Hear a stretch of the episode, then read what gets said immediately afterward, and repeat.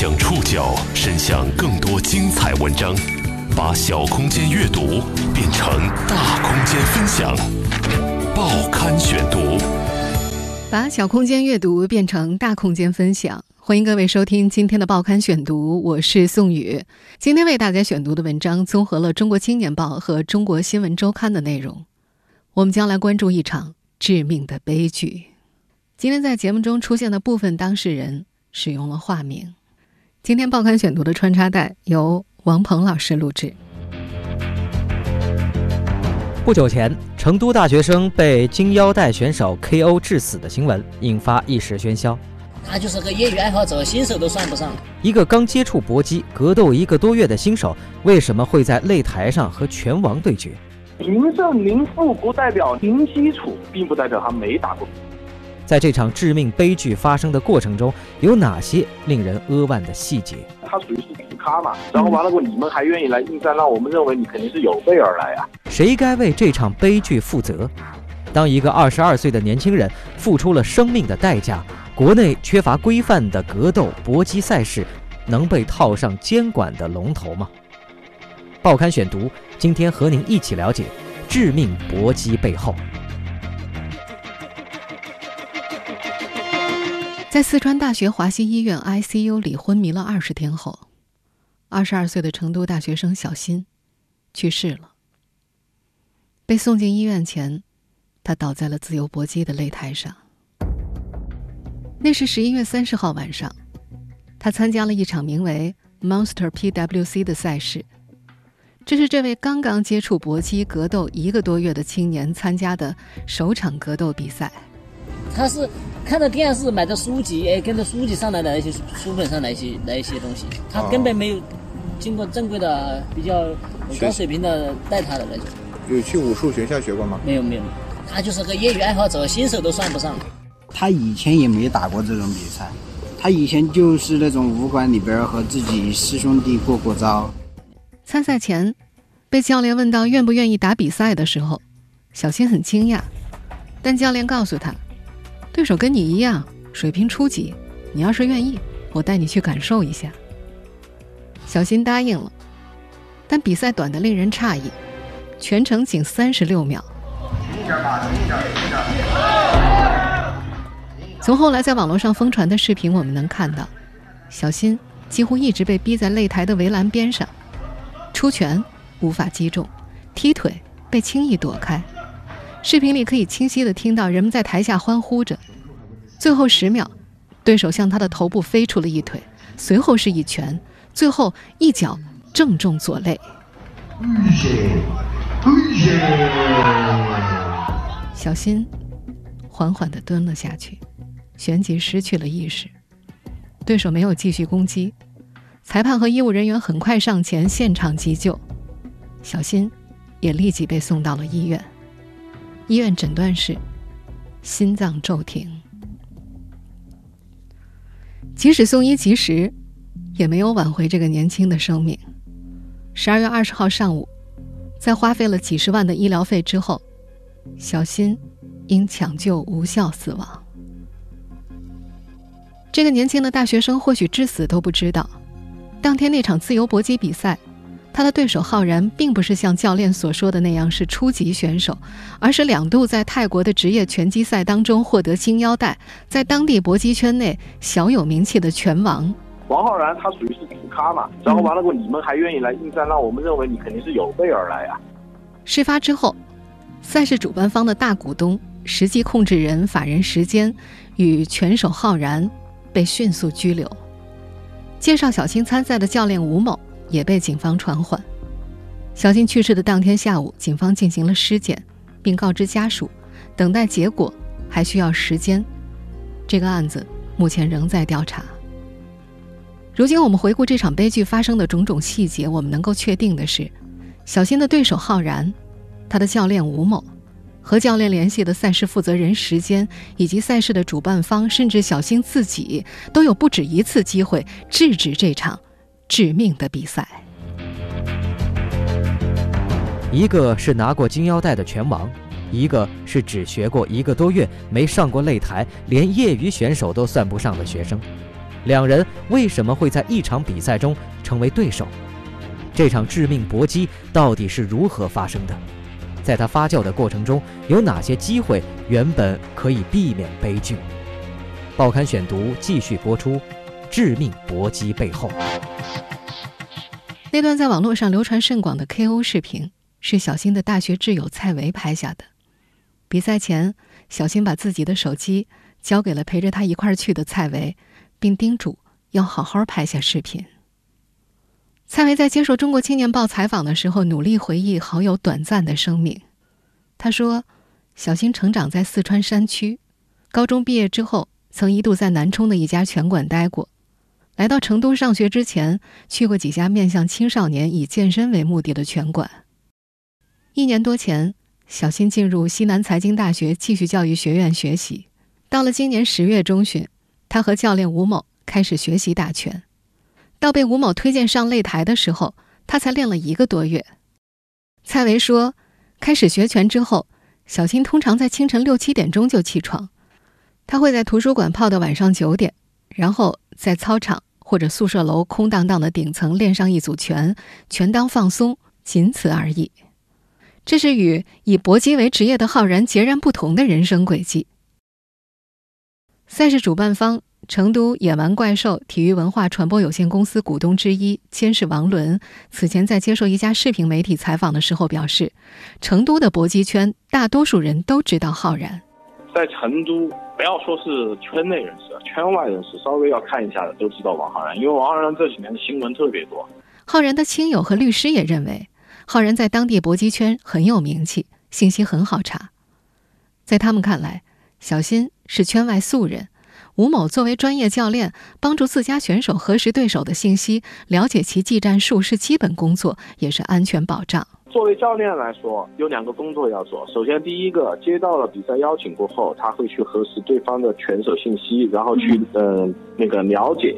对方的拳手的战术动作，然后战术经历，然后完了过后甚至赛季，然后各种东西，然后在备赛期间给拳手做出合理的战术训练、战术安排，还有体重的一个控制，这是作为一个教练基本的该做的事情。那么，作为教练的吴某有没有帮助小新核实对手的信息呢？小新和吴某的聊天记录显示，十一月十号，吴某第一次向小新提到了拳赛，他说。对手跟你一样，初级水平。他还写道：“你要是愿意，我带你去感受一下，输赢你都有两百四十元的出场费。我先带你上两节课，可以先不给课时费，等你打完拿到出场费再说。”小新答应了。他很快告诉好友蔡维，自己居然能打比赛了。可他对对手的了解也仅限于吴教练发来的一张图文海报。上面显示他的对手浩然十一胜零负，赛事序列是超级战。这张海报他不仅发给了蔡维，还发给了其他朋友。事后，一位朋友在接受媒体采访时说：“他了解的信息就只有海报上他教练发给他的海报，胜负场十一胜十一战全胜。”他记得小青还调侃：“浩然虽然战绩全胜，没准儿对手都很菜呢。”而浩然事后在看守所告诉律师，他以为小青和自己实力相仿，至少不是初学者。在是否了解对阵选手差异这个问题上，赛事主办方和推荐小新参赛的教练吴某各执一词。小新出事后，吴某在微信中告诉小新的哥哥崔文，他特意给主办方说明，小新是一位练拳不久的学生。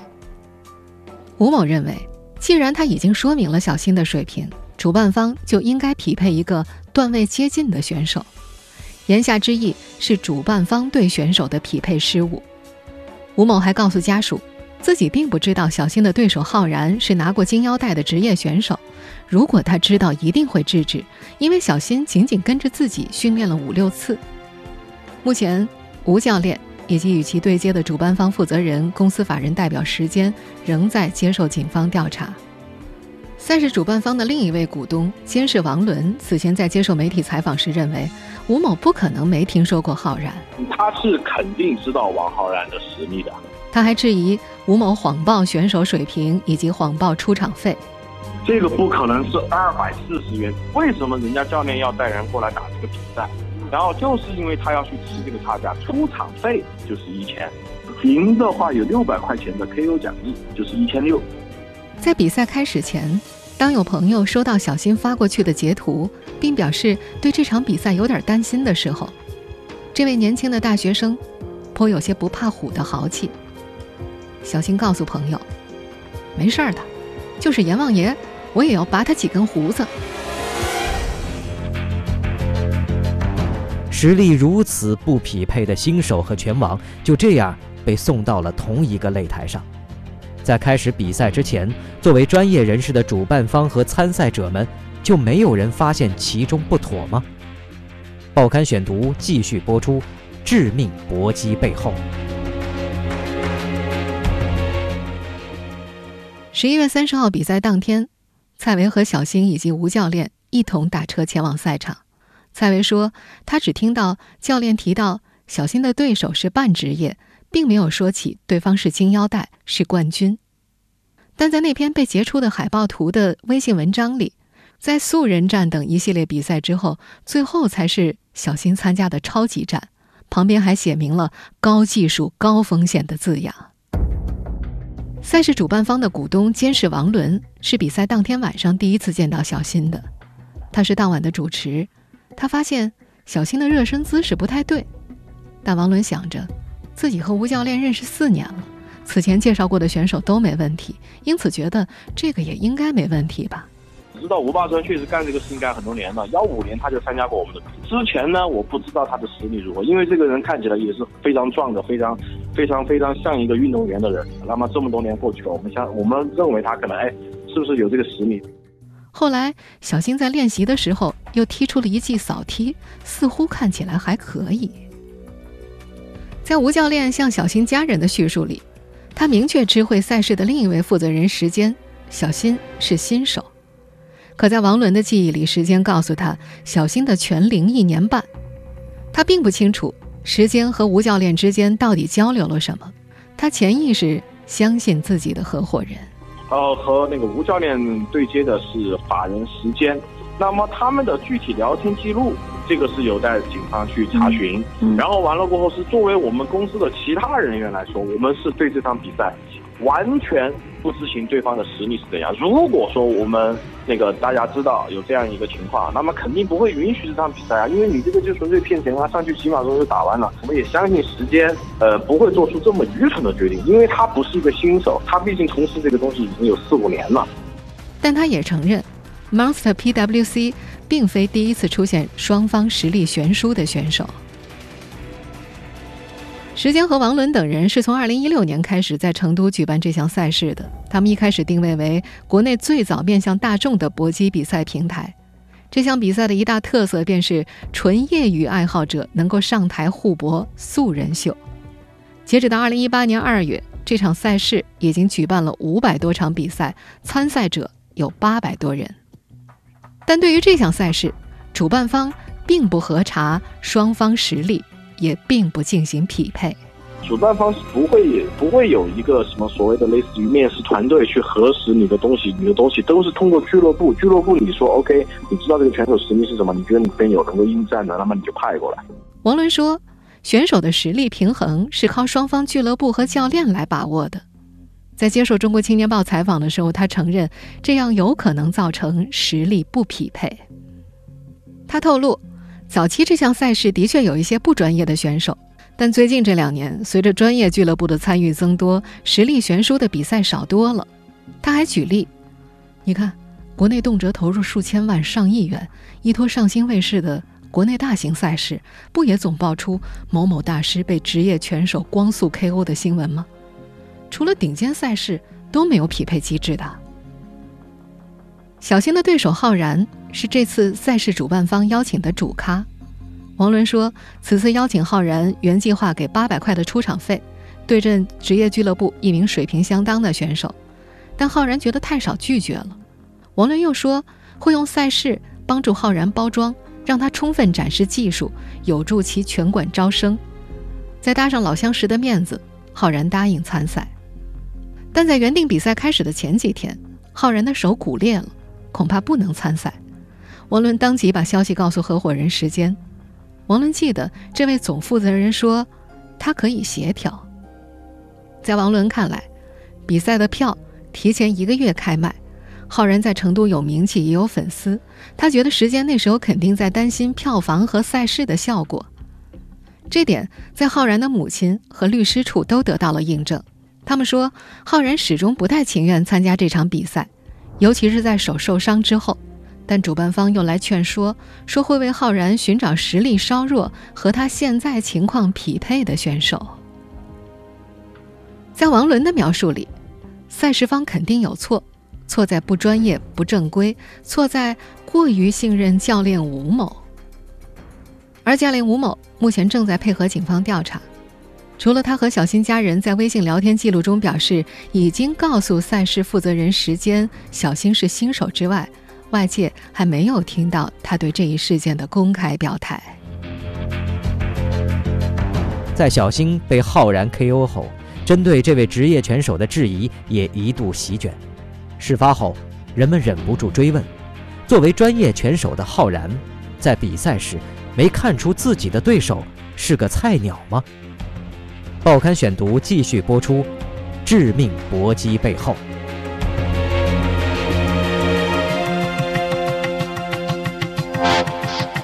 在那则 KO 视频传播的过程当中，有很多网友质疑小新的对手浩然刻意虐菜刷战绩。赛事主办方负责人王伦表示，浩然在赛前并不清楚小新的实力。他和另一位公司股东，同时也是浩然搏击入门师傅的泰拳教练杨义果都认为，零胜零负不代表零基础。没有战绩，可能是没有参加过正规赛事，但打过很多野拳，也有可能是选手自己谎报的。零胜零负不代表零零基础，零赛季并不代表他没打过比赛，只是说他没有去打过大型的，然后有认证的职业赛事。我不觉得奇怪，因为就是这种类似的事情特别多，这几年发生特别多，在别的赛事上也特别多。杨一果在接受中国新闻周刊采访的时候提到，中国的自由搏击。没有专业体系，也始终缺乏专业体系的规范。他自己打拳十几年，遇到过太多战绩和实力不相符的对手，两名选手之间实力悬殊的情况特别多。他说有不少人扮猪吃老虎，赛前极不起眼，可一旦交手就非常厉害。浩然就经历过类似的事件。王伦回忆，二零一七年。就在 Monster PWC 的赛场上，有位战绩很差的选手对阵彼时已经小有名气的浩然，突然发力爆冷取胜，踩着浩然的肩膀成名了。浩然的母亲事后在接受《中国青年报》采访的时候提到，直到上场之前，儿子始终喊助手在帮他按摩按摩，认真的放松肌肉。他其实很担心主办方在放烟雾弹。那么？有没有可能是主办方与浩然商议，刻意安排一位实力很差的选手，方便他展示实力和招生呢？对于这种质疑，浩然的律师否认。他觉得，他们让主办方匹配实力稍弱的选手，但并不代表就要个菜鸟。浩然的入门师傅杨义国也为爱徒辩解，他说：“这项比赛本身并不是顶尖赛事，不计入在职业拳坛累积胜负的数据库。”对浩然目前的身价没有帮助。他还表示，警方已经排除了浩然存在故意伤人的主观动机。而在此类对抗性赛事中，导致一方受伤乃至死亡，只要不存在犯规或故意，另一方一般无需承担法律责任。这一说法得到了不少法律界人士的肯定。尽管每个人都认为，这种新手和拳王的对局根本不应该发生。但十一月三十号晚上，小新还是走上了擂台。根据当地媒体的采访，赛前对小新最有力的一次劝阻，来自于一位完全陌生的拳手。那位拳手在当天晚上第三场比赛出场，赛前在备战区看到小新，觉得他的动作十分业余。拳手问小新：“你练多久了？”“一个月。”拳手很震惊，当即说。你只练了一个月就敢打职业赛啊？小新愣住了，他表示自己报名的明明是素人组呀。这位拳手马上告诉小新：“你的对手很强，是职业选手，你肯定打不过。我建议你弃权。”选手记得，小新当时就慌了，说不知该怎样才好。也就在这个时候，比赛开始了。三十六秒之后，小新倒在了擂台上。二十天之后，他不幸离世。在浩然的入门师傅杨义国看来，这场打新手的比赛为什么会出现？将教练吴某、赛事负责人石某和浩然之间的通话聊天记录调查清楚，究竟有没有人从中欺瞒，不难看出。但截止我们节目首播前，这个案子仍在调查当中，警方还没有公布最终调查结果。一场实力悬殊的比赛，最终导致了一个年轻生命的不幸消逝。谁该为这个悲剧负责？是某个人，还是整个行业的合谋？报刊选读继续播出：致命搏击背后。十一月二十五号，成都的街道和商铺还沉浸在节日的氛围里。小新的哥哥崔文的心情有些格格不入。这天，他要带着父母回巴中老家，一大早启程赶车。等到安顿完父母，他还得继续返回成都，配合警方处理弟弟的身后事。崔文说：“弟弟出事至今，是他这辈子最无助和最疲惫的一段时间。”弟弟出事后，他带着父母从老家赶到了成都。老人看到浑身插着管子的小儿子，除了哭，什么都做不了。崔文表示，自己的文化水平也不高，他只能配合医院、警方缴费、做笔录、走程序。崔文比弟弟大七岁，从他记事开始，父母就在建筑工地上打工，工作辛苦，没时间照顾小儿子，小新便是由哥哥带大的。兄弟俩感情很好，小新考上大学之后，崔文很高兴，他说，尽管自己的收入不高，父母也已经年老。但如果小新将来还能继续读研，他省吃俭用也要供弟弟念书。他原本想着，等到弟弟念完大学、念完研究生，父母晚年也有依靠了，一家人的生活会越来越好。他想不通这一切为什么就这么发生了，挨了一脚，怎么就能导致这么严重的后果呢？体育评论人杨天在接受中国新闻周刊采访的时候提到，小新的对手浩然。虽然号称两获金腰带，但由于泰国此类搏击比赛名目繁多，含金量不见得很高。让小新倒下的那一脚，放在其他选手身上很难致命，但突然的一击，在一个没有经过较大强度训练、没有赛场经验的新手身上，就不好说了。在众多业内人士看来，此次悲剧的根源说到底在于混乱的赛制和缺乏的管理规范。目前，国内私人俱乐部举办搏击比赛的唯一规范，大概只有体重。他们规定，只有同一量级体重的选手能够同台，其余的匹配项主要由主办方以及拳手各自的俱乐部来协调。在我国，搏击训练赛事未成主流，也没有建立起拳手的资料数据库。主办方往往直接把匹配拳手的责任转移到了参赛方身上，也就是拳手的教练或者拳手所在的俱乐部。体育评论人杨天还指出了我国业余拳赛的赛制问题。近十年来，在我国大部分地区比较盛行的搏击赛事类型，都以效仿泰国赛事为主。可是，我国没有泰国那样让孩子从小学习搏击，而且不带护具打比赛的土壤。却要盲目照搬人家的比赛形式，明明是业余比赛，却用职业要求，选手连护具都不佩戴，这也让危险埋下了隐患。实际上，我们效仿的泰国的拳赛已经逐渐在向规范化靠拢。杨天介绍，在泰国，大学生参加大学生联赛必须带护具，打过大型职业赛的人不允许参加学生联赛。在这位体育人看来。从当下的乱象来看，我们学泰国的赛制，只将其中最野蛮、最粗暴的部分学了过来。俱乐部往往只重视吸金和噱头。他觉得，要扭转这样的情况，应该多效仿日本、欧美的搏击赛制，严格区分职业赛事和业余赛事，并且制定相应的规则。否则，任由泰国模式野蛮生长，不管对拳手个人还是对行业本身，都是一种伤害。作为赛事主办方负责人之一的王伦也觉得这个行业需要更多的管理和规范。他说：“搏击赛事被放开之后，仿佛打开了潘多拉魔盒，很多人都想玩。”红星新闻此前报道，成都锦江区文化体育和旅游局的工作人员在接受采访的时候表示。根据2014年国务院印发的《关于加快发展体育产业、促进体育消费的若干意见》，这样商业性、群众体育性质的格斗赛不再需要审批。这次悲剧给王伦他们公司带来了重击。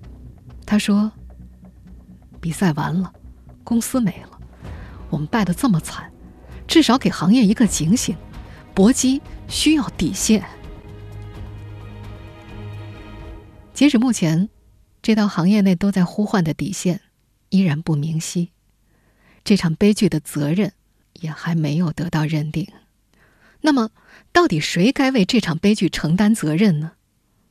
从目前公布的种种细节来看，或许是出于利益的隐瞒谎报，或许是缺乏规范的赛事，在多个环节把层层问题滚成了雪崩。可不管最终的责任如何划分，年轻的小新再也回不来了。小新的家人常年在外打工，只在春节的时候才能短暂团聚。小新出事之后，他们发现对这个孩子的了解十分有限。哥哥崔文说，他们在一起的时间太少了，如果能够稍微多了解一点，他们肯定会劝他不要打拳。好友蔡维倒是记得。小新最近痴迷于赫拉利的《人类简史》《未来简史》，他还立志考历史学研究生，最近总捧着中国古代史在读。小新还曾多次告诉好友，只要够积极、够上进，就一定能够改变命运。可遗憾的是，这个冬天，二十二岁的他在一方擂台上失去了改变命运的机会。